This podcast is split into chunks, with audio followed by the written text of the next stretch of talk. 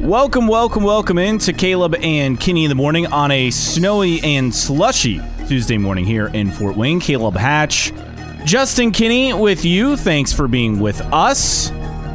Big show today. A lot to dive into. Of course, the College Football Playoff National Championship game. We'll get to that after our other headlines of the morning.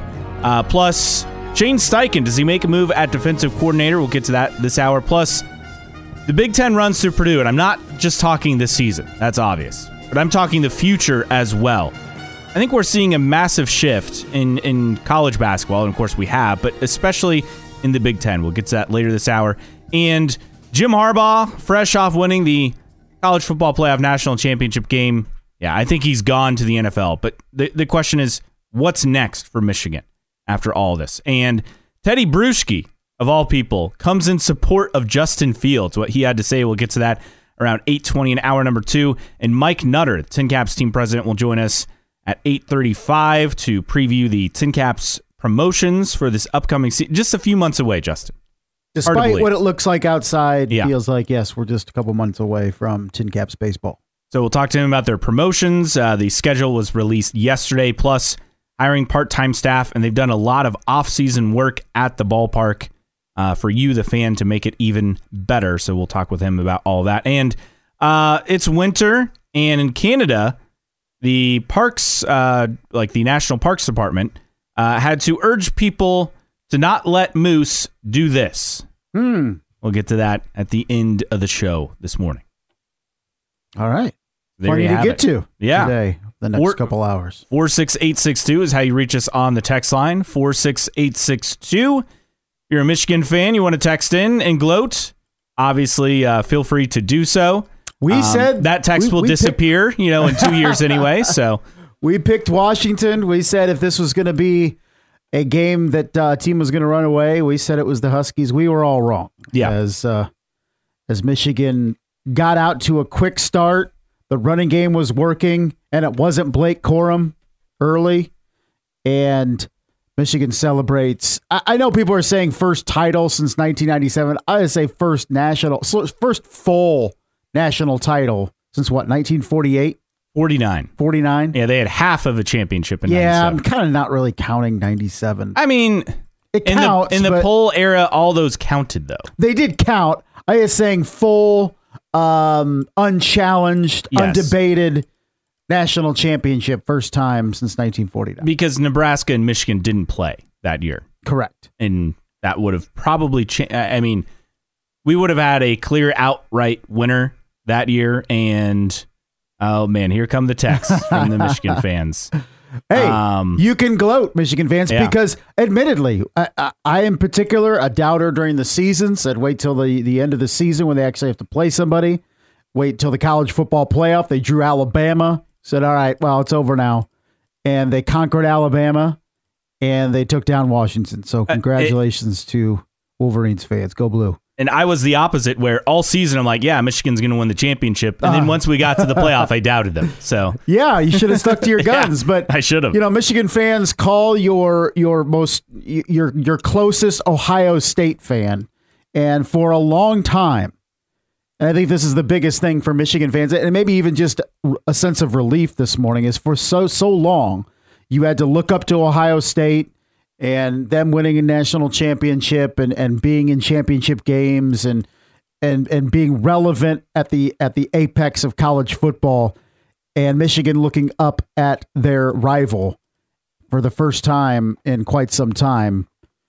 Michigan can gloat, gloat, gloat on its Buckeyes against its Buckeyes. and Jim Harbaugh getting a tattoo as well. So Oh, go figure. how about that? It'll be a lasting impression of his Michigan days as he heads to LA to coach the Chargers. 46862. Again, your text line number 46862. Uh, I love all the texts coming Keep them the coming. Keep them Uh, coming. keep them coming. Keep gloating. Uh, we'll, We'll get get, into to it here in a second. Yeah, more on Michigan in a bit. Also, don't forget you can always stream us 1380thefan.com. Also on the app, free for you to download for your phone or on your smart speaker as well. And again, if you want to send us a text, just put in CK before your message uh, to the number 46862. Elsewhere in sports, and I don't know why I'm bringing this up because I laugh at, at this stuff every single time. But once again, you won't believe whose name has surfaced in NFL coaching uh, roundtables. Um, well, I was going to say Bill Belichick, but he's still got a job. Uh, outside of Jim Harbaugh? Yeah, outside of Jim Harbaugh. Um, Come on, it's clockwork every every offseason. Oh, Urban Meyer? No. Jon Gruden. Oh, jeez. The Saints considering Jon Gruden not for offensive coordinator. That was a report that came out yesterday, uh, considering a, a, role for him on their coaching staff. They wined and dined him uh, before their Week 17 road game with Tampa Bay, which is where Gruden lives in Tampa. Um, but Gruden was previously around the team as an unpaid consultant during the 2023 training camp. Um, so keep that in mind. But again, it wouldn't be with offensive coordinators, so I, I don't know what that mm. would be, right? I mean, quarterback coach. Uh, I don't I don't know. It's odd that he would want to come back and that would be the role. I I'll believe it when I see it when it comes to Gruden in coaching anywhere again. Period. Yeah. Um. See if it happens. I, I wouldn't be surprised. I guess if it happens at some point, but uh, just you know, he's get, kind of getting up there, and uh, the, the, further he gets away from coaching in the NFL, the less I think he's capable of doing it. Correct. At least in a, a I mean, it's been since what 2020, 2021, something like that. I mean, it's only been a couple years, but I don't know. But uh, do you know where Jon Gruden went to school, high school? Uh, was it Culver? Uh, close. It was South Bend Clay. South Bend Clay, which is now closed. Yeah, I know. I know he's like Indiana. Yeah, guy, at least in high school. I think he was born in Ohio. Went to Dayton. It would have been what his dad on the Notre Dame staff. I do believe so.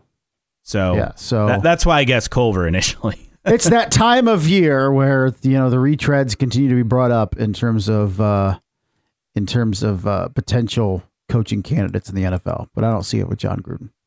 Yeah, no, I I would be stunned if that were to happen, especially when we're talking, it wouldn't even be an offensive coordinator role uh, for Jon Gruden. Elsewhere in the NFL, some good news for Austin Mack as he officially signed an offseason deal with the Atlanta Falcons.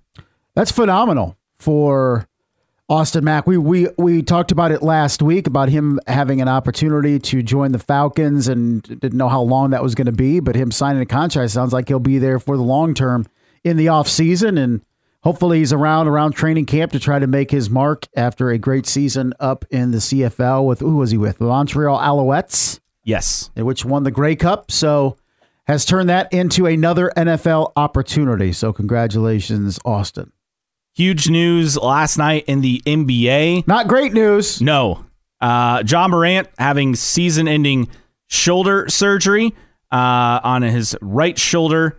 So he's done just after coming back. Grizzlies six and three with Morant in the lineup. Go figure. So now their season is officially over. They were already struggling without him in the lineup, so that's a big loss. And then the Indiana Pacers, who got a big win over the Celtics, 133 to 131. Mind you, the Celtics without Jayson Tatum. Jaylen Brown dropped 40.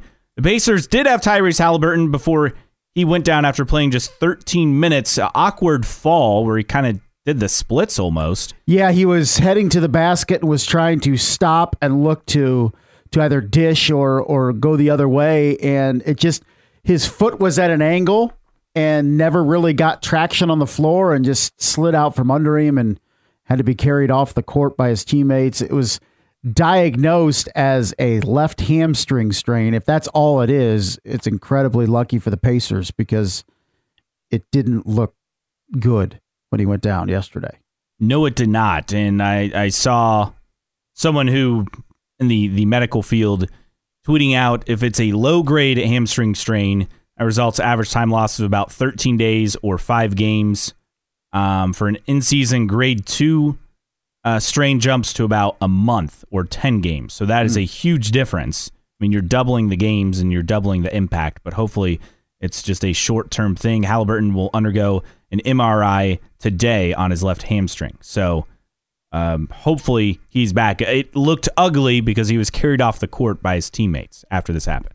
Not ideal. And uh, for the, the, you know the the Pacers chances go down the tubes without Tyrese Halliburton. Let's just be honest. So if you're a Pacers fan, you're hoping for some good news there today or in the near future regarding Tyrese Halliburton. Bennedict Mathurin with a big game last night, 26 points in 29 minutes off the bench to lead the Pacers in that 133 to 131 win over Boston. But again, the, the focus is on Halliburton going down. So the Pacers do get that win and continuing to stay in pace, you know, battling for that fourth spot in the East uh, to get home court in the first round. But they're going to have to continue uh, to do so without Tyrese Halliburton for at least the foreseeable future.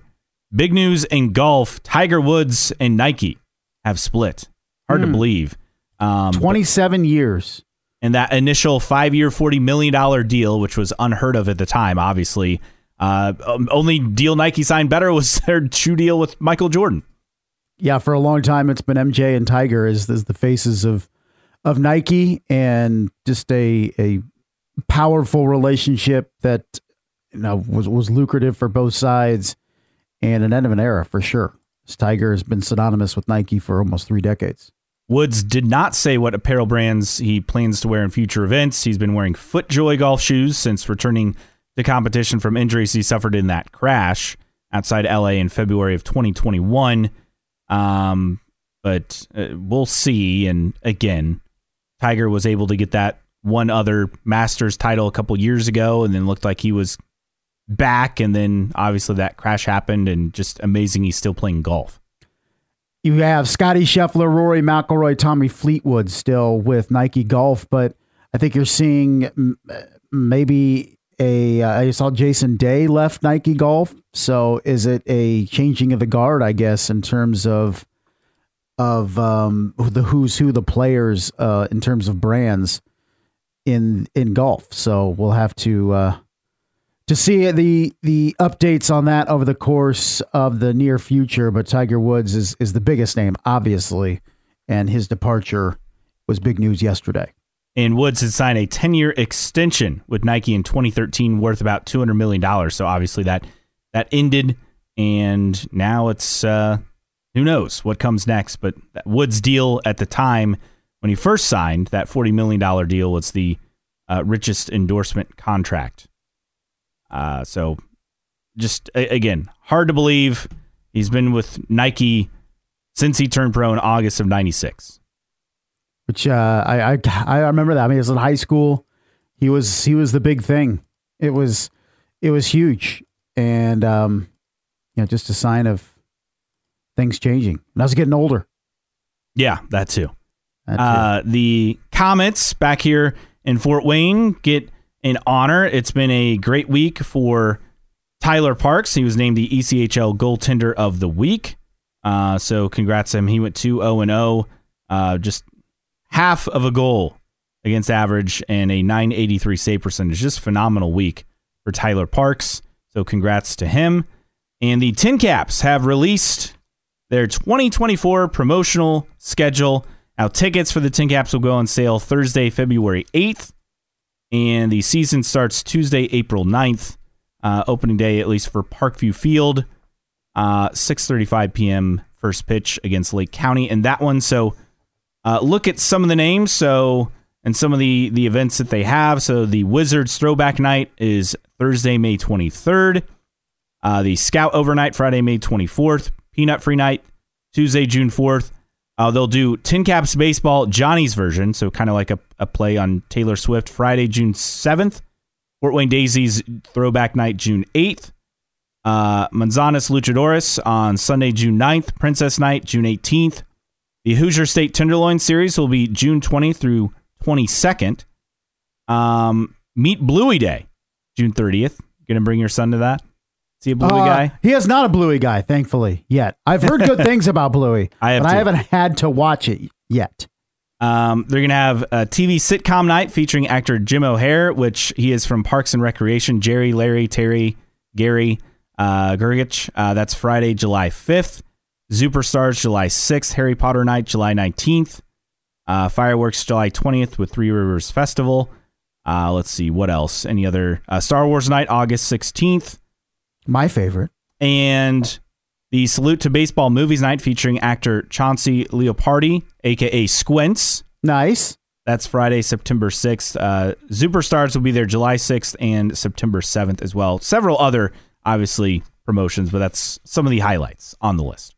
Some uh, some old standards that are that are that are big draws and some new stuff. And it's um it's a delicate balancing act to get all those in and, and what you want to continue to bring back and things you want to try. And we'll talk to Mike Nutter about all that in the second hour. That's right. 46862 your text line number. Again 46862 and time to give the the full attention to the college football playoff national championship game. Michigan your 2023 national champions as they take down Washington 34 13 in a game that was much closer than the final score until really the, the final few minutes of that fourth quarter. Uh, but for the Wolverines, it was a hot start. Donovan Edwards had uh, a, a, big run. Blake Corum had a big run. In fact, Edwards had two big runs. He ran for over 100 yards. And it looked like this was going to be a blowout. I mean, you blink and it's 17 3 right? Yeah. And then Washington got it to within a possession at halftime at 17 10. Uh, it was back and forth in the third, 20 to 13 going into the fourth. And this was a game where it, it felt like to me, outside of the first quarter and, and the final few minutes of the fourth, this was a very even matchup. But Washington had so many opportunities and they just could not make the most of it. It just sat 17 10 for a long time. Yeah that Washington couldn't, take advantage. And that's credit the Michigan defense. And we felt yesterday, well, finally, Michigan's going to have to face a high flying offense, the likes that they haven't seen quite yet this season. And while Michael Penix Jr. did throw for 255 yards and a touchdown, didn't really feel that way because of the abilities of the Michigan defense. And uh, completely took the run game away from Washington. Uh, Michigan runs for over 300 yards in the game and set the tone with Donovan Edwards early, and then Blake Corum also goes over 100 yards and a couple touchdowns. It was a um, a very impressive performance by the Michigan Wolverines, and I think the key to it, in my opinion, was defensively and and defending the past, putting pressure on Michael Penix Jr., making Washington one dimensional and this morning, a lot of people are celebrating a national championship for the Wolverines. Yeah, Michael Penix Jr. had two interceptions, one of them late. So, yeah. But really just ineffective 27 to 51, 255 yards, only one touchdown. He missed a wide open Rome Odunze on a fourth down play. That I felt was the not the turning point, but the first time where it was like um, Washington's in tr- really in trouble here. Yes, because they're not taking advantage of their limited opportunities because they had very few. Then in the fourth quarter, it felt like Washington was going to have a chance in this game, and they get a huge throw to Odunze, uh, and then it was called back for a very questionable holding call, and then that was it. I mean, they couldn't get a first. I mean, that was on a third down, so then it's third and long. They can't get the first. Michigan then drives right down the field uh, after getting the ball back uh, to really seal the game at that point. That gave them that two possession lead, and that was it. So, you know, we went into this game saying, you know, it's a battle of the trenches. Great defensive line for Michigan, great offensive line for Washington. I would say Michigan won that battle. A lot of not because of these these sacks or anything, but Michigan got constant pressure and also forced Washington into multiple false starts that really set them behind the yeah. chains. Yeah, it was especially early on where some some drives were really stalled because of uh, those penalties. And just, just Washington looked out of sync all night, and that's credit to Michigan and being being able to put them in those positions. They they couldn't run the ball, as I said. It was very, very much a Michael Penix Jr. night in terms of if, if anything was going to happen, he was going to have to do it. And, and credit Again, that Michigan secondary that was phenomenal. And it was it was strength on strength with Washington's offense against Michigan's defense, and Michigan's defense showed up. And I think I think for all the doubters, and it, it, it, definitely a trying year for Michigan, both of course off the field, but really on the field too. In terms of they were they had to answer to doubters all season long, of which I was one of them, and they continued to roll through every challenge. And now they have their first national championship, uh, undisputed national championship of the modern era. And you you look at this game. I mean, Washington from their first offensive play felt like they were in trouble because Dillon Johnson, who had already been battling injuries, went down, had to sub out of the game, was looking iffy if he'd even return. He did, but he was clearly ineffective from that point. Just no burst. And and he was a guy who had an outstanding season for Washington. I mean, he he won that USC game. I know a lot of talk went to Penix all year, but he was a guy who really closed games for them with his ability to run the football. And that was a, a problem for Washington. And you could tell right away and that they would be truly one dimensional last night. And, and they were after that. And then for Michigan, 174 yards rushing just in the first quarter. I mean, it felt like we had a blowout on our hands. That was the most yards Washington had allowed in a game all season, let alone a quarter. And for this to at least be competitive for what three and a half quarters uh, was a surprise. It was because you it was it, in those middle two quarters you were waiting either for Michigan to completely run away or Washington to come back and you felt like 17-10 at halftime that Washington had Michigan at least figured out somewhat and was going to be able to take advantage and did not score a touchdown in the second half. And I think a lot of, of credit has to go to Jesse Minter because we've seen Washington over the course of the season been able to identify, pinpoint, and attack mismatches for their offense against opposing defenses. And it felt like Michigan and their defense was always one step ahead of whatever Washington was doing last night. First with that running game, second in terms of what Michael Penix likes to do, the downfield plays. I mean, they really were able to to contain Rome Odunze for the most part. I mean, still had 87 yards receiving, but just never seemed to have that breakout play that you were waiting for. Yeah, and, and the breakout play that he did have was late when the game was already, you know, essentially all, decided. All decided, yeah. And and you know that that that potential fourth down play in which he was missed, that that could have been it. Probably would have been it. But it always seemed like the Michigan defense was the position of strength. It's almost like they they were dictating the game and and uh, and Washington was trying to adapt to what Michigan was doing as opposed to all season long, Washington has forced defenses to adjust to what they were doing. So credit, tremendous credit to Jesse Minter for a great, great game plan. And it wasn't just the pass rush for Michigan as far as, you know, flushing Penix out of the pocket. It was also the fact that I, have never seen Penix look so inaccurate right. in a game, right? A lot of high throws, a lot of throws just out of sync. Um, and, and that was due to Michigan, Michigan's pass rush. They weren't blitzing a whole lot, right? That's not what they do. No. But it was just they're just mixing up pre-snap looks and and it was clear that Washington was not adjusting to what Michigan was throwing at them. Michigan pre-snap was just adjusting things that, and really throwing everything they possibly could in terms of confusing Michael Penix, and it, and it worked. Uh, Washington had as many third down, uh, fourth down conversions as they had third down conversions. Michigan wasn't much better, but what worked for Michigan offensively was that running game. JJ McCarthy, I felt if Washington had forced Michigan into a situation where they had to Michigan had to play from behind, I was unsure if JJ McCarthy was going to have be able to come back, but he never had to prove that. He just had to be efficient and not turn the ball over because Michigan's running game was able to be so effective over 300 yards. So that's what happened offensively for Michigan.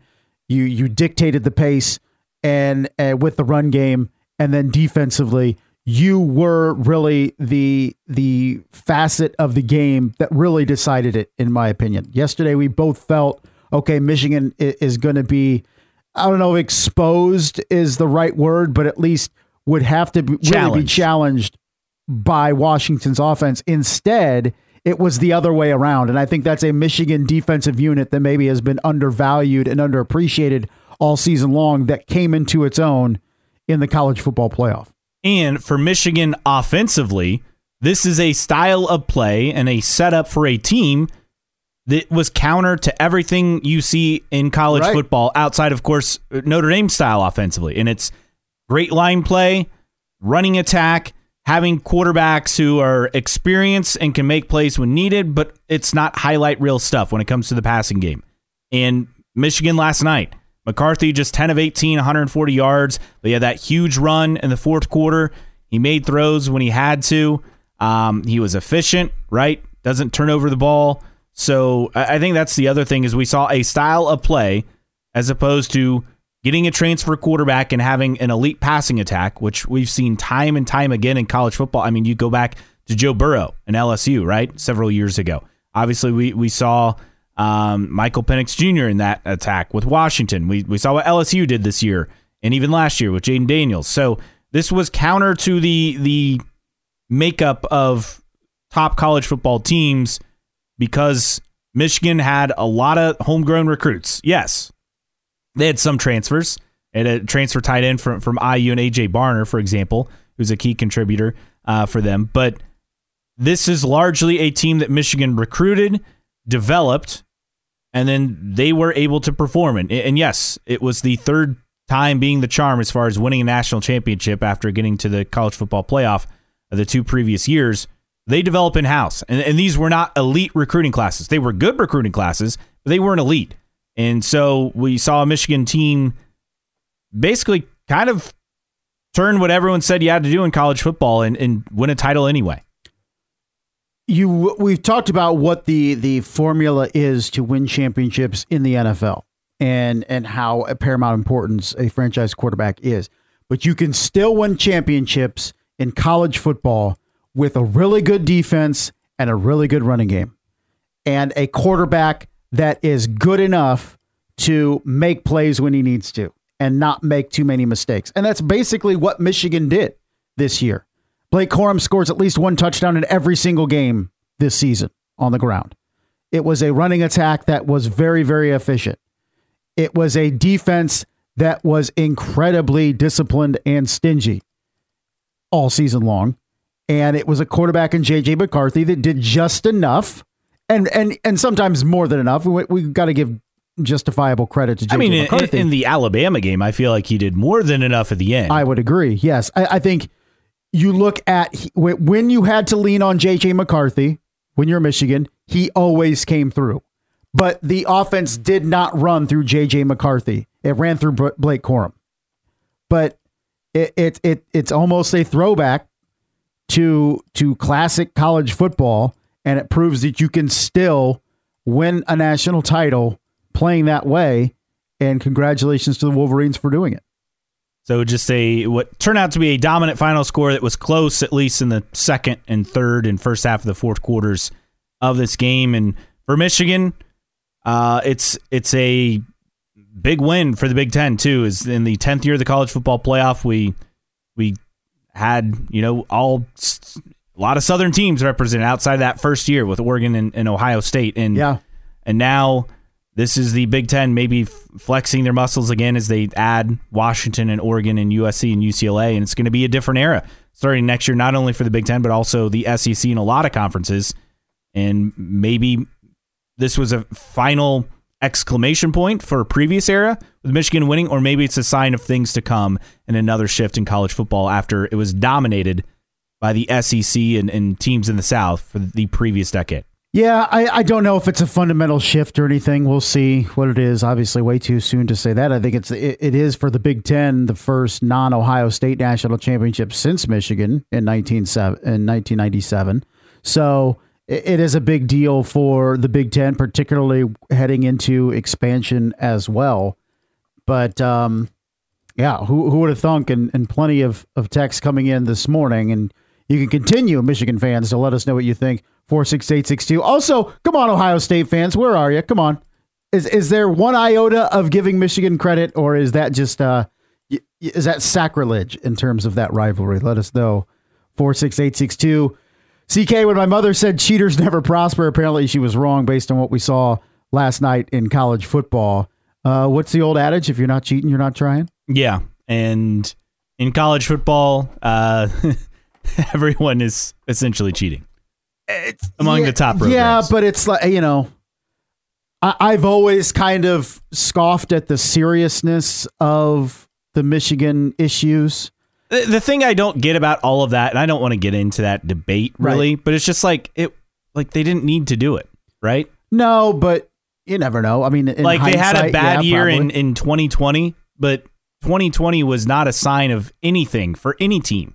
Yeah, just ask IU. It was an, an, a complete anomaly. So Michigan losing to IU and IU beating you know Michigan, Penn State, uh, nearly beating Ohio State. Um, I think they there's another marquee team they beat that year as well that I can't think of off the top of my head. But it, it, like that didn't mean anything in the long run, and so Michigan didn't need to panic for what happened in 2020. Uh, I will say this though about last night's game. Um, Washington's defense played out of its mind. uh, it did. Uh, early on, it was missing tackles, yeah. which was the first issues, quarter they were bad. Yes, the rest of the game outstanding. Middle two, they gave they gave every opportunity to the Huskies offense to make something happen. Held Michigan to two field goals through the middle two quarters, and Washington couldn't do anything on offense. And having to settle for field goals, especially in that third quarter, was really doomed them. Because at 17 10, I felt like Washington was in a good spot, and they never scored another touchdown. And I will also say this: the officiating uh, when they said ACC refs on the broadcast, I chuckled to myself. your hands and uh, because I can't recall so many missed holding calls in a game, but yet the holding call they called on Washington was uh, a stretch, to say the least. The ACC officials always always interesting to watch. Yeah, there's no consistency. Like yeah. they'll they'll call a game one way in the first half and change in the second half, as as we know. Uh, that's typical to what they do. So the fact that they made a bogus call at a critical point in the game after not calling it the entire game before that was not shocking. CK, all you haters better put some respect on Michigan's name. Lots of tears in Buckeye land. Michigan beat everybody, which they did. Also, uh, if you have a kid under five and have not watched Bluey, what are you doing with your kids? um, well, he's he's like what is he? Fourteen months, thirteen months, I think. So he's not yeah, yet he's not yet old enough. And trust me, Miss Rachel is is absolute go to in our house right now. Um, and it was funny kind of last night. So we, we were like, I, I, at some point, I just have to get rid of Miss Rachel. I can't watch anymore. So we had SpongeBob on, which me and my older son love, and we're watching. I think my my youngest was like, "What? What is this?" That was Rachel, but I, am sure we'll get to Bluey at some point, but not there yet. Um, CK, how does this affect Connor Stalions' legacy? Um, was he at the game? Did someone spot him? Uh, I didn't. I didn't see any social media posts of someone spotting him at the game, uh, which was funny that he just so happened to be at the Rose Bowl. Go figure. Uh, yeah, all CK, all the haters are silent. Business is finished. Hail to the victors. So, congratulations, yes, Michigan fans. It's your day to gloat. So, let us know. Four six eight six two. We both picked Washington to win. So, let us know how how dumb stu- we dumb are. we are, stupid. I mean, we know all this, but uh, um, make sure you're reaching out to us, and also, you know, make sure you're reaching out to your favorite Ohio State fan as well this morning. It's a rivalry that keeps on giving. Absolutely. And for so long, Ohio State, and, and that's why it's it's more, I think, relief than jubilation for Michigan fans.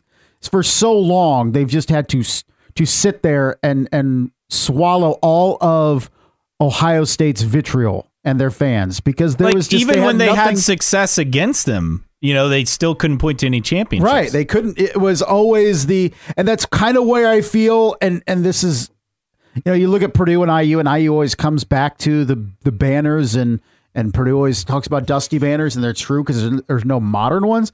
But Ohio State had that, right? They could always point to national titles, two of them uh, in recent years and Michigan just didn't have anything, and and there was never any comeback for it. And now Michigan can stand there and go toe to toe with Ohio State fans. And I'm not part of the rivalry, but I've seen how uh, real intense the rivalry can be with uh, with our rec league at OPS, and and our our teams are modeled after after college mascots. So we have the, the Buckeyes and the Wolverines and the Hoosiers and, and Boilermakers. I felt like the biggest thing would be IU and Purdue. No, no. The biggest thing is Ohio State, Michigan, or Ohio State in terms of the Wolverines and the Buckeyes. If a Michigan fan is on the Buckeyes, there's a problem. If an Ohio Ohio State fan is on the Wolverines, there's a problem. Even the coaches. Uh, I don't want to be the Wolverines. I'm an Ohio State fan. Uh, it's it's real. And for the first time in a long time, Michigan fans, you can stand equal with your friends from Columbus this morning. 46862. Again, you can continue to gloat or express your disappointment on the text line after this game. 46862 is the text line number. Coming up on the other side, does Shane Steichen make a move at defensive coordinator? That's next here on Caleb and Kenny in the morning, 1380 The Fan and 100.9 FM. Keeping it smooth here on Caleb and Kenny in the Oh. morning. 1380 The Fan, 100.9 FM. Is this Wham's best non-Christmas song? Because I said Yes, that it is. But you said Last Christmas was their best song overall. That's what I think. But I think this is their top non-Christmas song. And Careless Whisper this morning. I, I mean, that's not a controversial take, but I think putting Last Christmas over Yes, that would be Whisper controversial. is, yes, is a a controversial I take get it. for sure. I get it for sure. But thanks for uh, for listening to us this morning. If you're out on the roads, uh, be careful. We're seeing a lot of uh, school closings today. Roads were slushy. It wasn't particularly icy, just slushy, but like obviously slow down, take your time, you'll be fine. Yeah, first Don't drive like an idiot. Yeah, first snow. You always have morons out there. I expected more carnage on 469 than what I saw. So kudos to the drivers out there because you never know on 469. But um, it was equal parts slush, ice, snow. So it's just kind of messy. But turn it over into rain now if it hasn't yet soon, and then it'll just be uh, a mess the rest of the day. But getting away from the snow and ice. But uh, another storm coming potentially on Friday night. So you know, welcome to January. yeah. And after not much snow last winter, mm, perhaps we're making up for it this winter. Yeah, perhaps, but I think we've been lucky at least early on with um, more rain than snow. We'll see if the, that continues heading into the weekend, if it can just be warm enough to be rain instead of the white stuff. But be careful if you're out there. But thanks for tuning in this morning, especially you Michigan fans who are over the moon this morning with the Wolverines national championship. And feel free to continue to gloat on the text line at 46862. Again, 46862. Just put in CK before your comments, and uh, we'll uh, read those, get, get to them throughout the course of the show this morning. So, from the college football, which wrapped up last night, to the NFL, which wrapped up Saturday night for the Colts. And today, could we see a move by Shane Steichen at defensive coordinator? Steichen says he believes in continuity. Uh, I believe Steichen is set to speak to the media today. Later on, they kind of their their after season wrap up. But Gus Bradley was, of course, not hired by Shane Steichen, so you got to keep that in mind. But they spent four years together on the Chargers staff.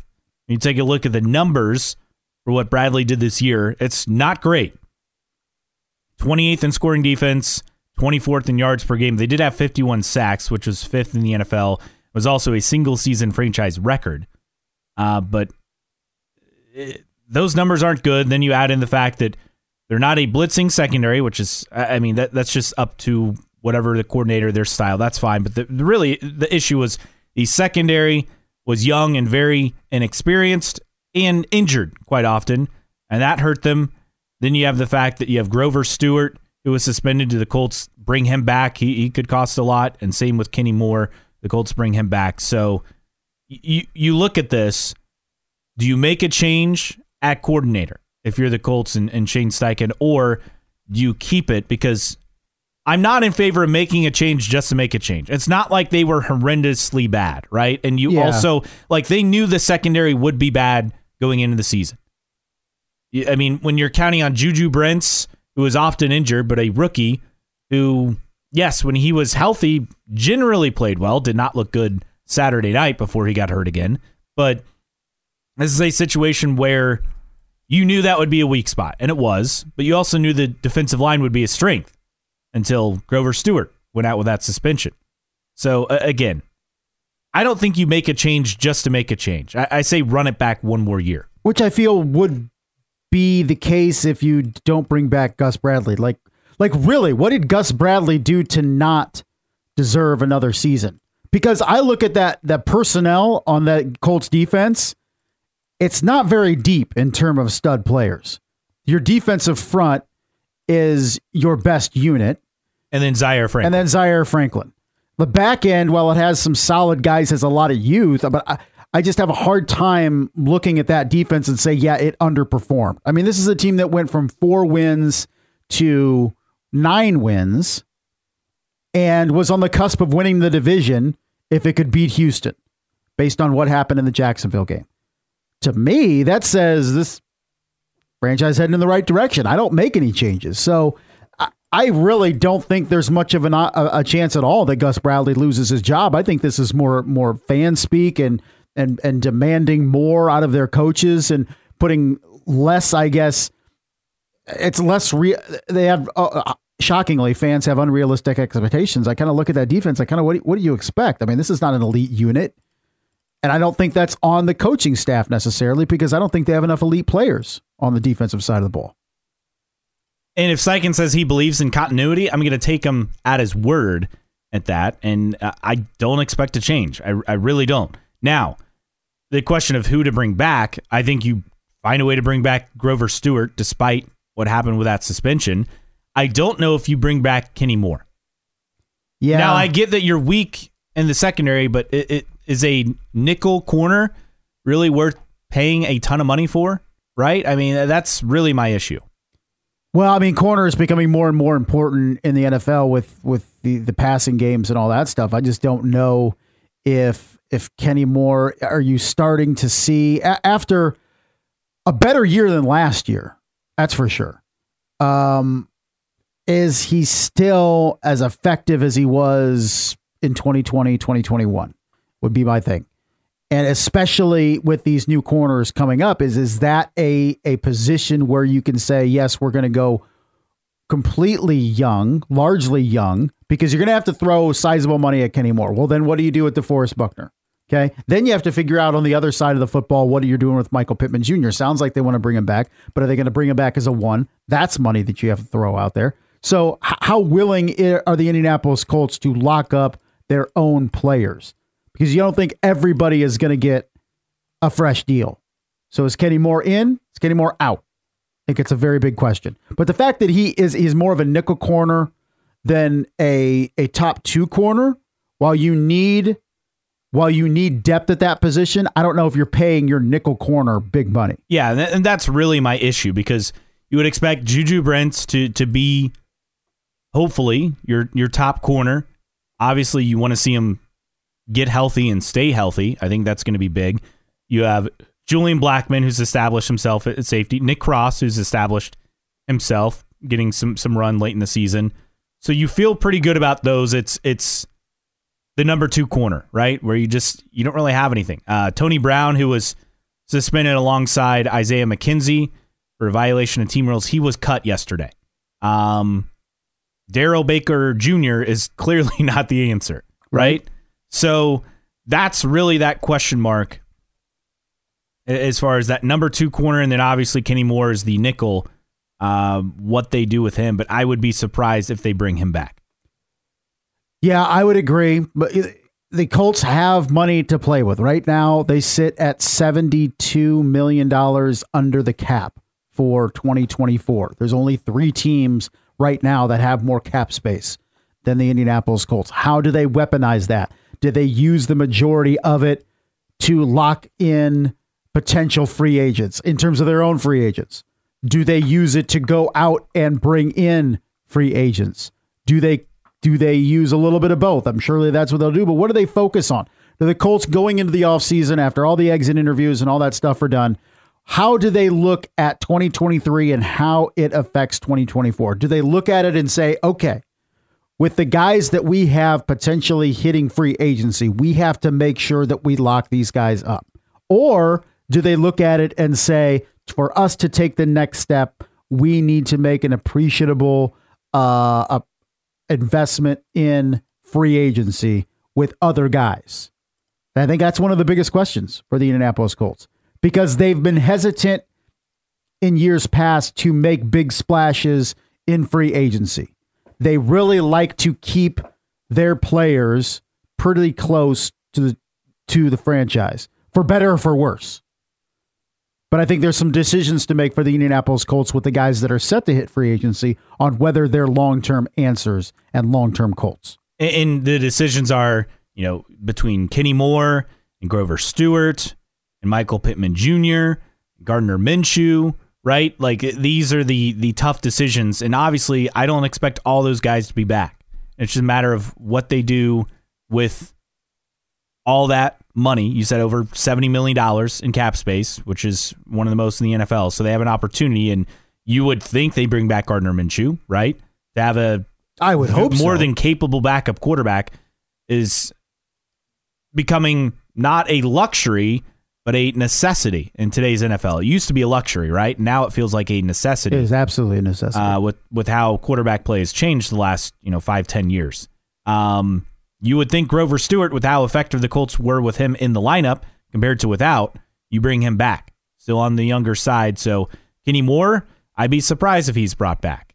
Um, there's several other key free agents, so this is again this offseason is is going to be interesting. And, and, Michael Pittman Jr. To me feels like a toss up. the Colts seemingly keep their people right, but they didn't already re-sign him to an extension like they they did with Jonathan Taylor. So that tells me all I need to know.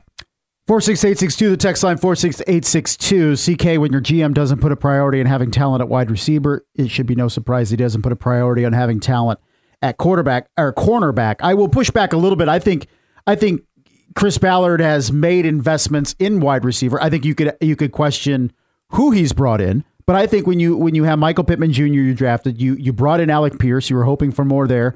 You you drafted Josh Downs. I think that's an investment at the position. You could say maybe the wrong investments, but I think that's been an investment. And I think at cornerback too, there's a lot to like at that position. It's just young. And I think for for those that that like to pile on Chris Ballard, I think you do have to give him credit at both of those positions in drafting reasonably decent. I think the wide receiver corps, all you have to do is add a one, and I think they're set. Someone else texting in at 46862. They got to re sign Pittman. I just got his jersey for Christmas. yes. And and uh, if if there's a case, and maybe Chris Ballard says the same thing. I just got Ballard, or I just got Michael Pittman's jersey, so they need to sign him. So we'll see what the Indianapolis Colts do. It, it's it um it will be a a off season of interest, not necessarily the same way as last year was, but the big question is still Anthony Richardson. But there are other questions on who you're giving big money to. Do you throw big money at Michael Pittman? Do you throw big money at DeForest Buckner? Do you throw big money at uh, at a Julian Blackmon? Do you throw big money at a Kenny Moore? Which of those guys is going to get a big payday and which of those is going to be looked at as expendable and allowed to walk for the Indianapolis Colts that then use their their free or their cap money on free agents. And will Gus Bradley be a part of the defense? I think so. I think so. I think that's more of a, a fan driven, media driven kind of narrative. I don't think Shane Steichen is making a move there. I think if you make sizable investments in terms of personnel on that side of the football, and they're still 24th in the league, uh, like they were this year, then maybe you make a move after next year. But I thought Gus Bradley handled that defense pretty pretty well, considering the circumstance. Considering the circumstance, you get a, a really solid defensive front when it's all healthy, all in the field. And I think you have a burgeoning unit on the back end that could use a veteran or two, and maybe that's where you look at bringing Kenny Moore makes sense in that respect. But uh, an impact uh, off ball linebacker potentially would be huge for this team. I think just a tackling machine that can that can carry the middle of the defense. I know Zaire Franklin has kind of emerged, but he's not that really that type of player. So we'll see what Indianapolis does. But Gus Bradley being dismissed when you were a, a, a couple plays away from winning the division, I just don't see that. Coming up on the other side, we'll wrap up this hour as college basketball shifted in the Big Ten away from one program to another? I think so. That's next. Caleb and Kenny in the morning, 1380 The Fan and 100.9 FM. Wrapping up hour number one here on a Tuesday. Caleb and Kenny in the morning, 46862 is how you reach us on the text line. Again, 46862. If you miss anything in hour number one, we talked Colts. Do they make a move at Gus Brad uh, with Gus Bradley at defensive coordinator? Uh, also, of course, recapping the college football playoff national championship game. You can always catch up on the podcast it'll be up uh, around 10:30, 11 o'clock this morning, and usually each and every morning after the show. You can find it and download for free on your favorite podcasting platforms: Apple Podcasts, Spotify, or wherever you listen to podcasts. College basketball: Purdue and IU both in action tonight. Purdue with a tough one at Nebraska. IU at Rutgers. and they end the streak there? Uh, but looking at the Big Ten, and I, I feel like we're seeing a fundamental shift at the top of the conference. Michigan State, Tom Izzo, I don't think he's the top coach in the top program anymore in this conference. I, I really don't. It feels like after uh, what they've done this season, they've returned a ton of talent. it almost feels like college basketball has passed him by. He's railing against the transfer portal. The 25 straight NCAA tournament appearances are in jeopardy. He said he was embarrassed with their loss against Northwestern. They're one and three in the Big Ten. We saw Coach K retire, Roy Williams retire, Jay Wright retire, all kind of coming in line with the transfer portal coming on board, which I find fascinating. I get that two out of those three guys were at retirement age as it was, but is Izzo next? Like, is is this it for him in East Lansing? Uh, I don't. I don't know. We'll see. I don't know if he's going to retire, but it, it feels like his his run has is come and gone. Maybe I don't know. Uh, I think it's way too early, four games into a Big Ten season, to start saying this is going to happen and that's going to happen. I think if if I follow you, I think you, you're you're you're going to talk about Purdue. I'm Yeah, really I, I interested think about. Painter. Well, I'm interested in what Purdue looks like post Edey. I mean, is is my thing. I mean, yeah, they've been they've been absolutely dominant the last two years. That's that's what separated themselves from the rest of the Big Ten. But I don't think they're going to be as dominant as they they have been once Edey leaves. If if they are, then yeah, absolutely. But I think it's way too early to look at Purdue as uh, uh, Purdue has established itself at the top of the Big Ten because of Zach Edey, at least the last two years. Matt Painter deserves a lot of the credit of getting Purdue to where it was, but Zach Edey has taken it to another level. And when he's gone, does Purdue go back down to the the Michigan States and the Wisconsins and the Illinois, or does it stay a step above? And I think that's the big question that that I'm not sure about. I feel pretty confident that this is Purdue as a program now. Yeah, uh, text coming in. Pump the brakes. Let's see what Purdue does without Edey. That that's that's my thing. Is is we're putting Purdue on this pedestal because of what they've done the last two years, and they've had the the, the best player in college football or college basketball the last two years. What do they do post Edey? They'll still be a contender in the Big Ten. I'm not saying they're all of a sudden going to be eighth in the Big Ten, but I don't think they're games above everyone else in the Big Ten standings like they were last year, and they're going to be this year. Well, I'm saying Purdue is the program that takes over the consistency and the winning culture away from Michigan State. It, you know, at or near the top of the Big Ten year in year out, because Painter, I think, is becoming the best coach in that conference, and Purdue's becoming the best program in that conference. And I don't think it's just a Zach Edey thing. I really don't. I think Painters has, created a system, and he's been able to recruit and develop the way he wants. They have talent coming in every year that you feel like can make an immediate impact. Maybe not be a star, but make an immediate impact, and and, and guys become key pieces. I mean, remember years ago, it used to be for Purdue. You're like, okay, by their junior or senior year, you feel like guys can make an impact in Painter's system. Now we're seeing it with freshmen and sophomores, which I think is a, a huge change. And I also think that with Izzo, I mean, Michigan State plays at Illinois, a one in four Big Ten start. This is a team that had a ton of talent, was top five going into the season. It just seems like everything is unraveling. And how much longer does Tom Izzo want to do this, right? I, I just I, I'm not buying into the fact that, oh, they'll figure it out this season, because I don't think Michigan State's figuring it out this season.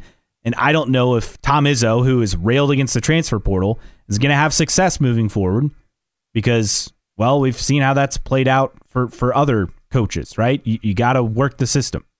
Yeah, I just it hasn't been a good season for Michigan State, but they got to the Sweet 16 last year. They lost to overtime in the Sweet 16 game to who they play? Kansas. Kansas State. Kansas State.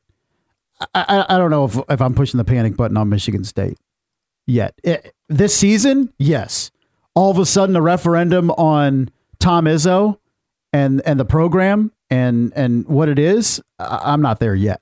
Here, here's my thing. This is like everyone came back for Michigan State. Like they have so much Well, no, talent I on, get the- it. on this team. It's a disappointing team. It's a Yeah. disappointing, but I, I don't think it's all of a sudden saying that Tom Izzo's done at Michigan State or or they're, they're I'm not saying he's going to get fired. I'm saying he is either going to ride it out for a handful of more seasons and they're not going to be the same team, or why can't he's it going just to retire. Why can't it just be a blip on the radar and they had a disappointing season this year? because that's not that's not what's happening here. Well, yeah, it is. It's just one year. This is one year that's setting the tone for what's You- to that's come. what you're saying. You, you think it's it's okay? Yes, I think this. I think this season is a sign of what's to come. And I think Tom Izzo is one of those old school coaches. I just don't know if he fits in college basketball in 2024, to be honest. I can't argue with that. I think he is one of the old school guys, but I'm not ready just because Michigan State is underperforming that uh, Michigan State is done. And I also have questions about Purdue. Is where are they at after Edey is gone? They're not a a, a perennial top, Final Four type team like they have in the last two years. Text at 46862. Woody found out just how many warts a generational talent in TJD. Uh, Trayce Jackson Davis covers up. Painter will be in the same situation next year. Is a superior coach, but it won't be as easy next year. To have a player like Zach Edey to where, okay, if everything else breaks down, just get it to the huge guy in the middle. That has been the MO for Purdue the past couple years. They have a great supporting cast for sure, but it absolutely helps when you have the best player in college basketball for two straight years. I'm not saying all of a sudden Purdue's going to start missing tournaments like like Indiana does and will this year, but I I see a drop back into the the thick of the Big 10 with the Michigans and the Illinois and the Wisconsins. Michigan States, we'll see. We shall see, but if Purdue wins at Nebraska tonight, Big Ten is. I, am I'm, I'm ready to just oh, hand Big Purdue Ten's the, over. The, the, the, trophy. I entered the season with everybody at zeros in the Big Ten, saying this is this is uh, this is Purdue's league. I mean, we, we mentioned it before it started that the only uh, potential team to challenge them was Michigan State, and they have a whole wealth of problems. So yeah, Purdue is barring injury, nobody's touching the Boilermakers in the Big Ten. They're going to lose here or there. Okay, and and they could lose against Indiana, and, and that'll be what Hoosiers fans have to talk about all season long because they won't do anything else. But Purdue's winning the Big Ten. Seems like we have one person on your show that is a Purdue lover and can't be objective about other teams. if you're saying I'm a Purdue lover, you're you're incorrect. Usually, I'm accused of being the Purdue lover. Yeah, yeah. Oh, that's great. All right, coming up on the other side.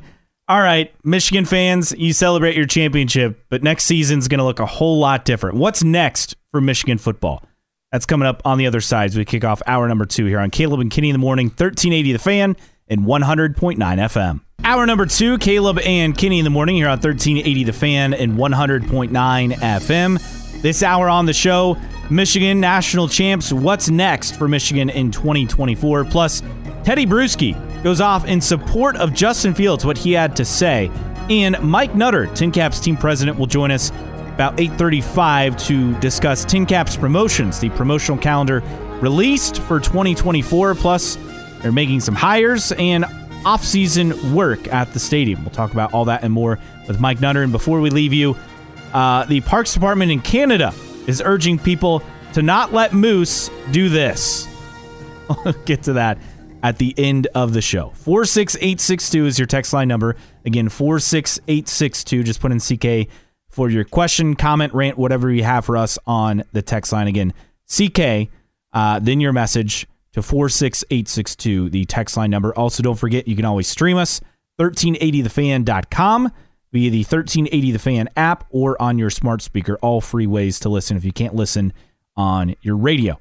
All right, Jim Harbaugh national champion at his alma mater as Michigan gets it done 15 and 0, uh, which uh, didn't realize this, but Nick Saban's never gone 15 and 0. So Jim Harbaugh has something over Nick Saban. go figure. There you go. As far as being a 15 and 0 national champion.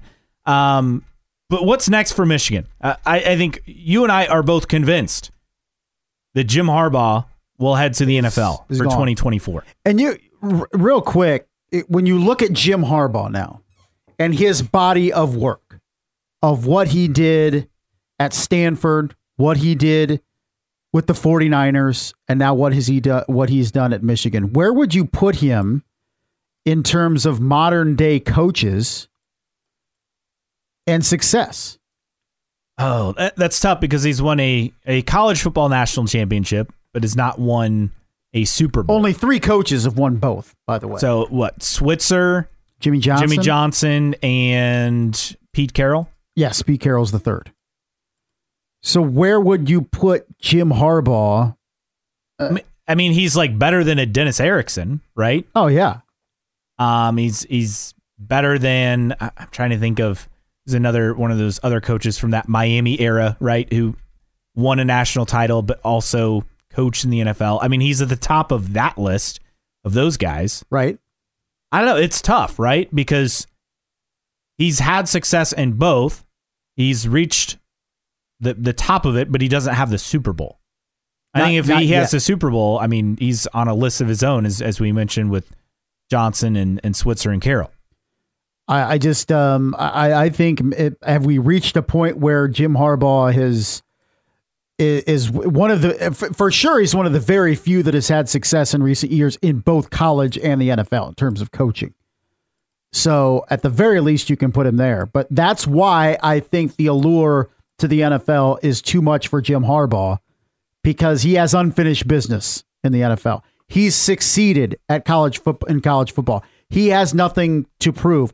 Uh, in terms of of Jim Harbaugh, I don't think he's like Nick Saban in the sense that Nick Saban is perfectly content, especially after dabbling into the NFL like he did earlier in his career, perfectly content with racking up national titles and records at Alabama until he's ready to retire. That's not Jim Harbaugh. I, I I think he looks at the NFL as the place where he has unfinished business, especially after winning the national title with Michigan, and that's where he had. And I will be very surprised if he ends up anywhere other than with the LA Chargers. I, I would too. I think that's the perfect fit where you have a quarterback, you have an offense set up, you have defensive players, you just need players to stay healthy for once, and they need a competent head coach. Harbaugh checks all of those boxes for the Chargers, and it would would be a huge bolt, pun intended, for the Chargers fan base. I mean, this is a team that's overshadowed in their own market, right, by the Rams, and this could maybe shift that. I Most mean, this would be be huge for ticket sales and interest in the Chargers, and I think I really think that's what we're going to see here. So, what is next for Michigan then? Um, is Sherrone Moore promoted? I mean, that's the obvious choice, right? Um, is that what they do? Um, he did a good job when Harbaugh was suspended for three games when he filled in on one of those stints.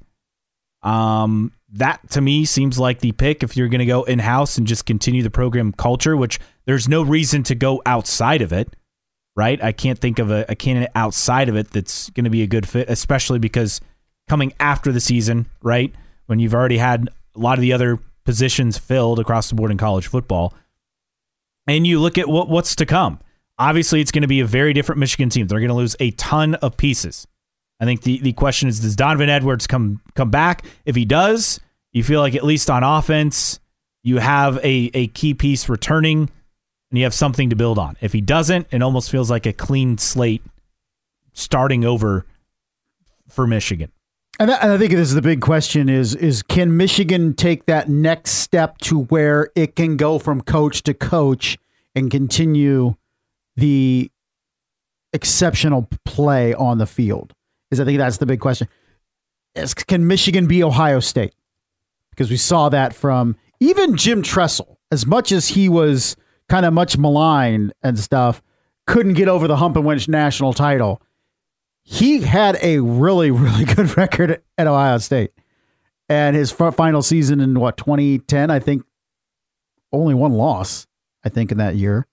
Um, yeah, yeah, 2010 went 12 1. So you went from Jim Tressel, you throw in Luke Fickell there for a year, but you go Jim Tressel, Urban Meyer, Ryan Day. And they've basically been able to continue the standard of being relevant national title contenders pretty much year after year after year for the better part of 15 years. Can Michigan be that now? They have been the last three or so years. Can they continue that? Even if Jim Harbaugh stays, can they continue that? But especially if he d- departs and they have a new regime, is can Michigan stay there? They've gotten back. Can they stay there?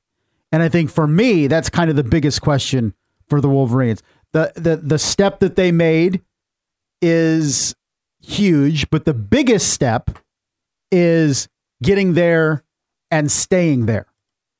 Do they have the staying power? I, I think they do. And someone brings up a, a good point. Did Harbaugh go 15 and 0 or just 9 0? Yeah. I mean, that it depends on how they count those wins. I mean, technically Jim Harbaugh technically went 9 and 0. 9 0. That is an interesting point. How do they count? I mean, I don't know if those wins count for him on his overall tally. Yeah. which No, I'm is not sure. interesting. But for Michigan moving forward, is this like you mentioned? Ohio State's kept it going, right? Post Urban Meyer, post Jim Tressel and the, the scandal there, which is laughable when you look back at it now, right? yeah, it's kind of like uh, Kelvin Sampson, you know, Yes. the, the quote unquote scandal at That- IU. that is the, the comparison I actually thought of immediately as Yes. soon as I said uh, scandal. Uh, but Ohio State, they still went 11 and 2 in a transition year this past season. Um, and, and that was without CJ Stroud. Kyle McCord was serviceable. He transfers out. Michigan's losing a ton. The, the new look Big Ten is going to be interesting to see this fall because Washington's losing a lot. Oregon obviously losing Bo Nix, but they got Dillon Gabriel coming in. UCLA is a, just trying to make money as an athletic department and survive. They have a good defense. They have some pieces coming back. USC, who knows, complete wild card. So, will it be Michigan, Ohio State dominating the Big Ten again this coming season, or is this a, a shift, kind of the end of an era for the Big Ten as they add these new teams? I think it's a, a fascinating question, and it all hinges on if Jim Harbaugh moves on, which we think he does. Yeah. and whoever takes over that program. If it's just a internal promotion, which it probably will be, especially at this moment in terms of the coaching carousel. But you look at Ohio State and you take away the Luke Fickell year of 2011, that was kind of a cluster, of course, with all the uh, the scandal and all that stuff. Is Ohio State is only has had just one season dating back to 2005 where they've lost more than three games, which means perennially they have been in the conversation for a national championship every single year for the better part of almost two decades. Okay. Is that's the next step for Michigan is can they be that perennial contender like their arch rival? And I don't know. I, I think that's the next step and maybe the biggest step that Michigan has to make. And I don't know if it's possible with a new regime. But if Jim Harbaugh stays, I think that's definitely something that Michigan can do. If he leaves, I don't think so. It's an entirely different conversation altogether, especially as you mentioned, you add more teams into the Big Ten. And I think that's that's the wild card in all this because all the focus has been on Ohio State and Michigan the last handful of years and and really for the last decade because of the successes programs have had. And and now it's not a guarantee that the game will decide, you know, a division or whatnot. It, it's completely different moving forward. When you look at the landscape of college football now heading into next year, when you talk about the expansion of the t- into the 12 team playoff, do you still and, and you look at Michigan and it's unsure basically if Jim Harbaugh's back or not, but do you, do you do you consider Michigan a national title contender going into next year if Jim Harbaugh is not there? No. Do you believe they make the playoff? Wow, you're even hesitating on that. I I mean, I don't know what they have a quarterback to be honest. Yeah. Uh, uh, look, uh, this this was a team that had been building for three seasons, and they finally got to that mountaintop. But you're losing a ton of people from that. Remember, they got Blake Corum to come back. They got a lot of guys to come back with NIL. And they were able to utilize it that way as opposed to using NIL in the transfer portal. Well, now portal's closed. Yes, there's going to be options in the spring, but it's not going to be the, the same bevy of options that you have right after the end of the regular season. And it's not a top ranked recruiting class. It's top 15, I think, ish. Yeah, but that's what they've recruited year in year. True. They're not recruiting top five classes with True, but the problem they're with- developing. you probably yes, but with the problem with what you said with the portal largely closed is they can't reload really quick. and Harbaugh was able to get, you know, McCarthy was a five star, right? So he was able to get the elite quarterbacks and some elite players, but overall they were recruiting top 15, top 20. They were not recruiting Alabama, Georgia, Ohio State, Clemson, you know, that top five level year in, year out. If you had to say the national championship goes through blank for next year, as early as it is, would you go back to Georgia? Yes. Yes, I you would. would. Okay. I have a tendency to agree. I, I would at say this point. I would say Georgia, and then the the one exception would be it depends on what Quinn Ewers does at Texas. If he returns, I think they would be the 1B to Georgia's 1A. Do you think the Big Ten goes through not Columbus or Ann Arbor, but Eugene, Oregon? Yes, I do. The changing of the the tide in uh, in college football. All of a sudden, talking about the Big Ten favorite from Oregon with the Ducks. 46862, your text line number again, 46862. Coming up next, Tedy Bruschi, of all people, goes off in support of Justin Fields. What he had to say next here on Caleb and Kinney in the morning, 1380 The Fan and 100.9 FM. Caleb and Kinney in the morning here on 1380 The Fan, 100.9 FM. Caleb Hatch, Justin Kinney, 46862 is how you reach us on the text line. Again, 46862. Also, don't forget you can listen in 1380thefan.com on the free 1380 The Fan app or on your smart speaker as well uh, throughout the course of the show each and every morning. Tedy Bruschi, of all people, is defending Justin Fields. Here's what Bruschi had to say on Sunday NFL Countdown before the Week 18 Sunday slate of games, talking about Justin Fields and his lack of respect from officials. And let me just go off on a tangent a little bit uh, right here when it comes to Justin Fields and get to the officiating on how these officials look at him. Okay, because I've seen enough of him getting hit when he slides, getting hit uh, illegally when they should be calls. I'm calling, this is what Eberflus should have been doing for the last four weeks. It's like, listen, man, you've got a franchise quarterback here, and these guys No, you don't. are teeing off That's on one. this. They're teeing off on this guy, and these officials think just because he's big, strong, and fast that when he starts to slide, he really doesn't mean it. So I gotta slam him down. I gotta do things like this because ref, how am I supposed to bring him down? When are the officials going to give him the respect that he deserves? Because this can be the future of the league in this guy's face right here in Justin Fields. Future of the league. Get- get Yeah, I- I don't know Teddy. about I'm that. not going into that about franchise quarterback and future We'll, league. s- we'll skip that part. But, I will agree that he did. Justin Fields did not have a single roughing the passer call on him, Which is this year, unbelievable. Which is unreal. And some of the and if you go back and watch the clip, and there's they're they're showing clips of Justin Fields and and the physicality used with him. If you put Patrick Mahomes in any of those situations, it's a flag every day. But Justin Fields doesn't get the respect in the NFL because he's not a star. I understand that. But a call is a call is a call. And he just took enormous punishment all season long without a single, single flag. It's crazy. Yeah, it, it's it's unbelievable. And again, Patrick Mahomes is getting those calls, right? Yes. We don't have any. Aaron Joe Rodgers Burrow gets those calls. Gets those calls. Joe. Burrow gets those Uh, calls. you know who's not getting those calls as much? Lamar Jackson, Justin yeah, Fields. I would agree. Um, I don't think uh, like Tua gets those calls. no, Um, I also think you go back if Michael Vick is playing in today's NFL, is he getting those calls? yeah, I don't think so. I don't think Jalen Hurts is getting those calls. So I, I agree. I, I do think, and that's I think where the where the where the NFL needs to evolve because I think you're seeing they've they've protected the quarterbacks in the pocket with so many rules, but they haven't taken as many liberties with the rules in terms of protecting quarterbacks outside of the pocket or if they're running. And I do think eventually they're going to need to to to make some some adjustments, but I do think what is what a call is from Patrick Mahomes isn't necessarily the call for Justin Fields. What a call for Aaron Rodgers is isn't necessarily what the call is for Kirk Cousins, for example. Uh, I do think there are there are levels of that, and, and the punishment that Justin Fields took, some of it is his, of, of his own making, but man, not getting a single penalty this year, all year, for roughing the passer or any th- type of uh, of targeting or malicious hit downfield is is insane to me. 46862, your text line number, 46862. Coming up on the other side, Mike Nutter, TinCaps team president, will join us, talk about their 2024 promotions. Yes, the schedule is out. Tickets go on sale in about a month, and there's plenty of work going down at Parkview Field.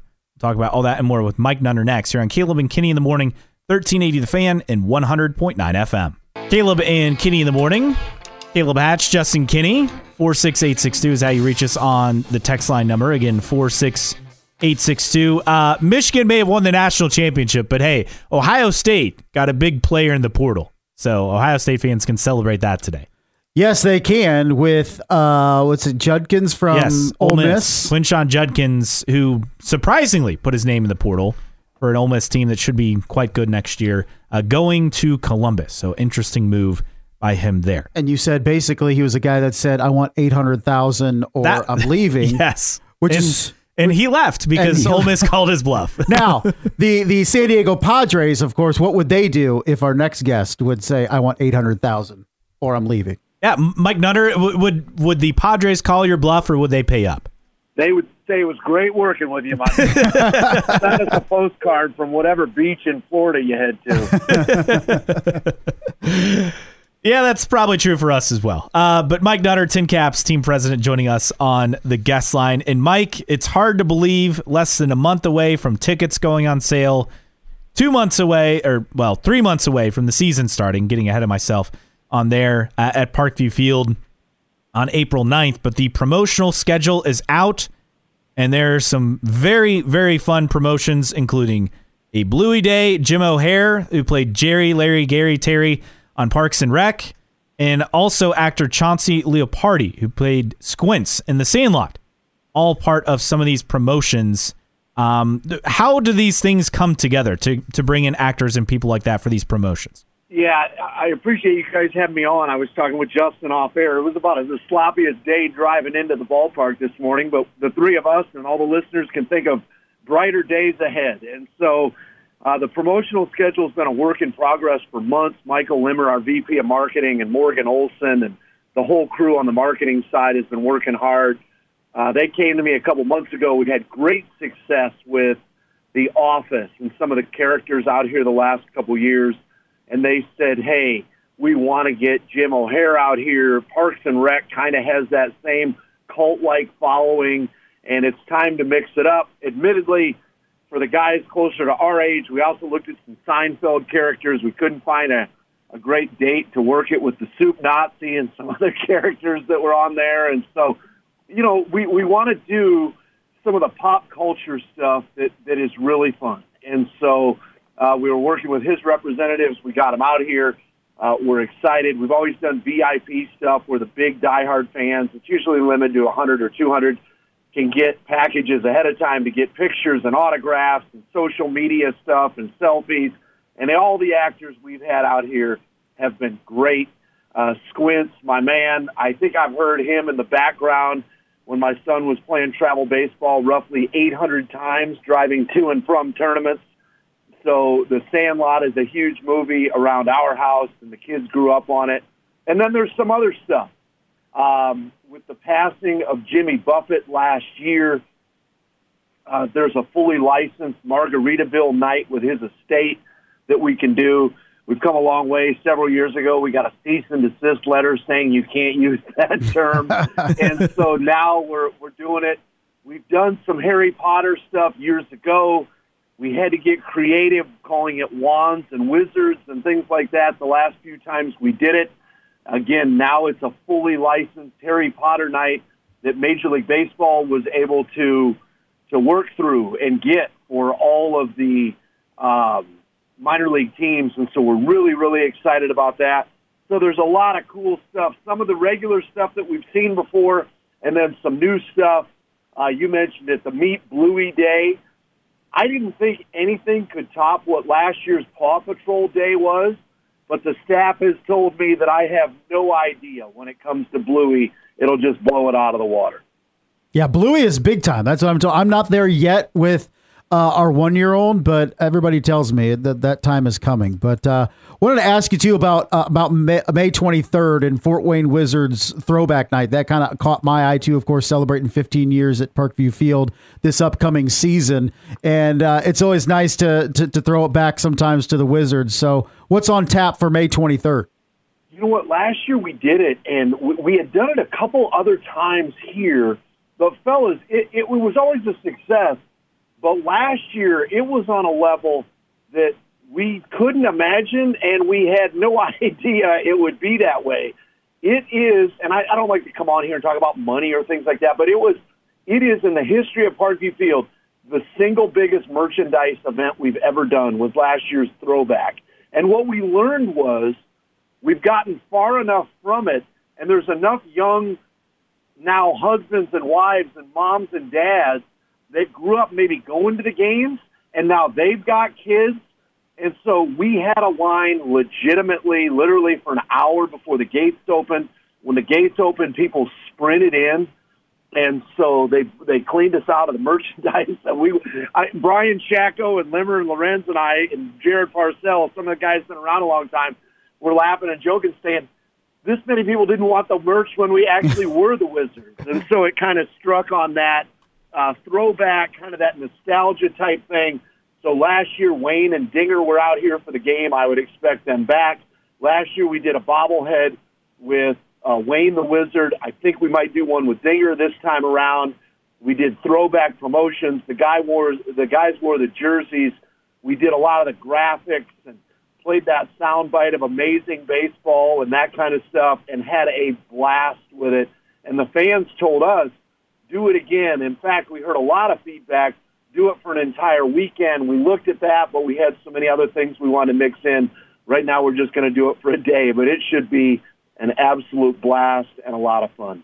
TinCaps president Mike Nutter joins us on the guest line. And Mike, my favorite promotion last year uh, was the Hoosier State Tenderloin Series. That returns, and this year it'll return in June, June 20th through 22nd. What was the feedback you got from fans on that initial outing of, of that special branded uniform and series?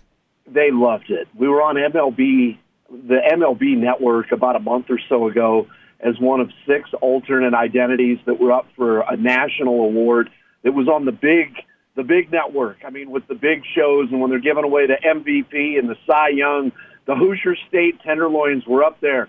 We joked again. We never take ourselves so seriously. We joked again that it it might be one of the tackiest jerseys we've well, I think it's the tackiest one we've ever done but it resonated with people. And on the jersey had every, uh, you know, county in the state of Indiana listed, you know, in the logo and stuff.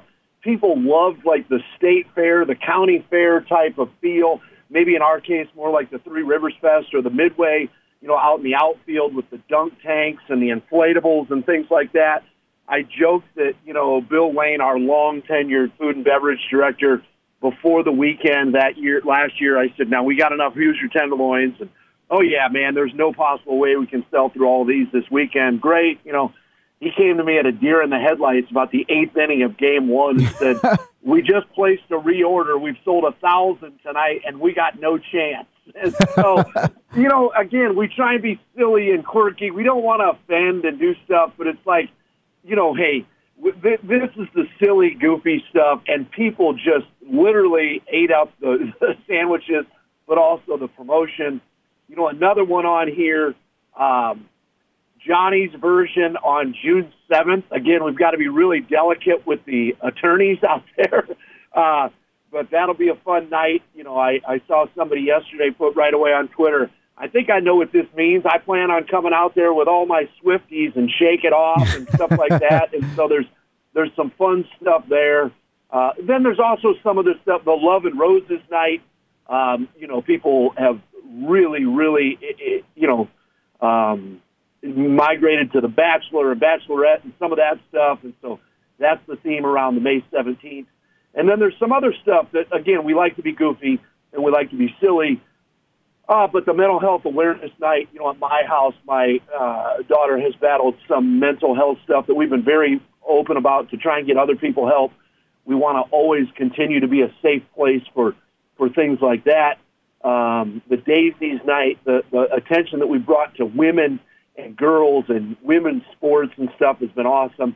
And then some of the stuff with Parkview with the stroke awareness and the cancer awareness stuff, issues that we all deal with, that it's really important that to use this vessel of baseball to still try and advance some things like that. And maybe someday there'll be cures for some of this stuff, but we want to be a part of the solution as well. Some standards coming back, of course, with the Tuesday family feast nights and, and fireworks starting in May, all Friday and Saturday nights. I wanted to ask you too about Paws and Claws because when it first started, and we see them at Major League Park sometimes, occasionally, I'm like, there's no way this is going to catch. Like, who wants to take their dog to a baseball game? But it's become pretty crazy, especially for you guys as, as Caleb's raising his hand, takes his dog out there on Wednesday Paws and Claws night. But it's just something of these concepts is you never know what's going to hit and what not hit. And Paws and Claws nights have become some of your, your biggest nights. You're exactly right. And I, I wasn't sure either. And I have no problem admitting when I'm wrong or I just don't understand something. But you're exactly right. I think last year we had two of the Wednesdays. Uh, Brenda Feasby on our staff runs it. She's so great with it. She loves it. Um, but I think it was the first time we had over a hundred dogs on a couple of weeks and things like that. And people are into it. And uh, it's been a lot of fun fellas, I got a golden doodle at home. I'm normally not on a morning like this, but I try and walk her three to five miles or jog every morning uh, year round. But today I, I couldn't get out there with the slush. But I didn't. I never grew up with a dog, so I had no idea. And they, she really is a member of our family, and I had no idea. I know that might sound ignorant to some people, but I never had one. We never had them, and stuff like that. And so some of the stuff now we go to these places. We go to a Padre game or we'll go see a Reds game or another minor league thing. And my wife's in there and it's like, hey, do they have a, a, a dog collar or a dog leash or something like that? And so we've tried to embrace it and the fans really have as well. And everybody but maybe our cleaning team loves that. Mike Nutter with us. Mike, other things happening at Parkview Field. Uh, you guys have had a lot of work this offseason. New field, new front steps uh, some improvements, I believe, to the scoreboard as well. How are all those projects going? Really well. Uh, the field is, for all intents and purposes, done and got in in, in plenty of time, and so uh, the majority of 99% of that is done. We need to do one thing on the warning track, but no issues there. Uh, the front steps are totally done. And then the treetops is the other one that it's over a million dollar project with the leaking and some of the stuff up there. Um, they are way ahead now, after what we all woke up to today, there might not be any work the rest of this week, but that project was supposed to take us until May 1st, and uh, we should be done well in advance of that. So we're really, really excited about that. And, uh, you know, we're not totally there yet, but we'll, we're working right now on what other capital expenditures will go into the ballpark. What are we changing with food menus and updating and things like that because we don't want to just sit back and rest on our laurels. The reality of it is we had a great team last year. We made the playoffs for the first time in a long time.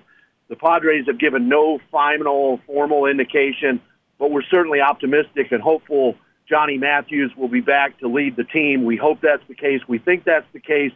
Uh, they're just working through stuff there. And then we also want to just look at, hey, what? How do we keep this thing fresh?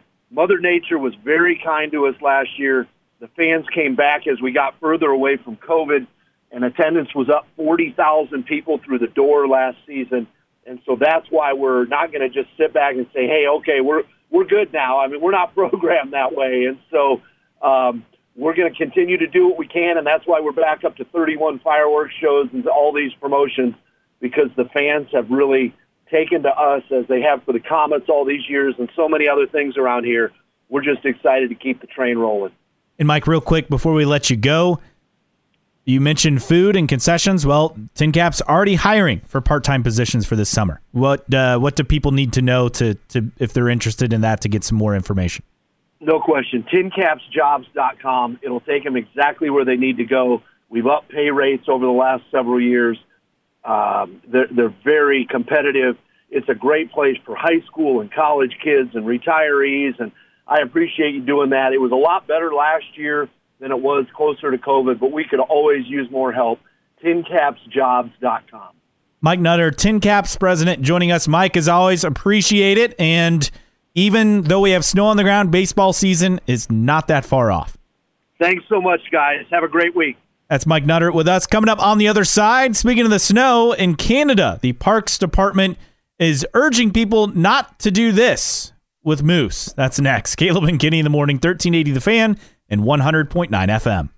Wrapping it up here on a Tuesday, Caleb and Kinney in the morning. So, parks officials in Canada urging drivers not to stop on highways to let moose lick the salt off their cars. Uh, so said- people do that just to Yes. get them close or to clean their cars I, off? I guess, but uh, allowing moose to lick road salt from cars can cause them to lose their fear of roads and vehicles. Yeah. Um, it puts moose at risk of being injured or killed if they get hit by a vehicle. Also, again, moose are very dangerous as bit. well. It's a lot worse hitting a moose than a deer. You're more likely to die. Um, but average nearly four moose are killed in the area of Alberta's Jasper National Park each year. They wander out onto major roads, uh, and they posted signs in the, in the past: "Do not let moose lick your car." Um, but this apparently is a problem that they have to address. Please do not let the moose lick your car or any other animal or human being for that matter. Yeah. There's no licking of vehicles whatsoever. Yeah, no licking. No, thank The you. moose would be having a field day here today. Yes, yes, they uh, would. with plenty of salt on the ground, I'm sure. That wraps it up for us today. Thanks to Mike Nutter for joining us. For Justin Kinney, I am Caleb Hatch. Dan Patrick coming up next. The Herd with Colin Cowherd at noon. Indiana Sports Beat with Jim Coyle from 3 to 4. And the Sports Rush with Brett Rupp. Another chance to win a four pack of vouchers to the circus coming up January 26th through 28th at the Coliseum from 4 to 6. All here today on 1380 The Fan and 100.9 FM.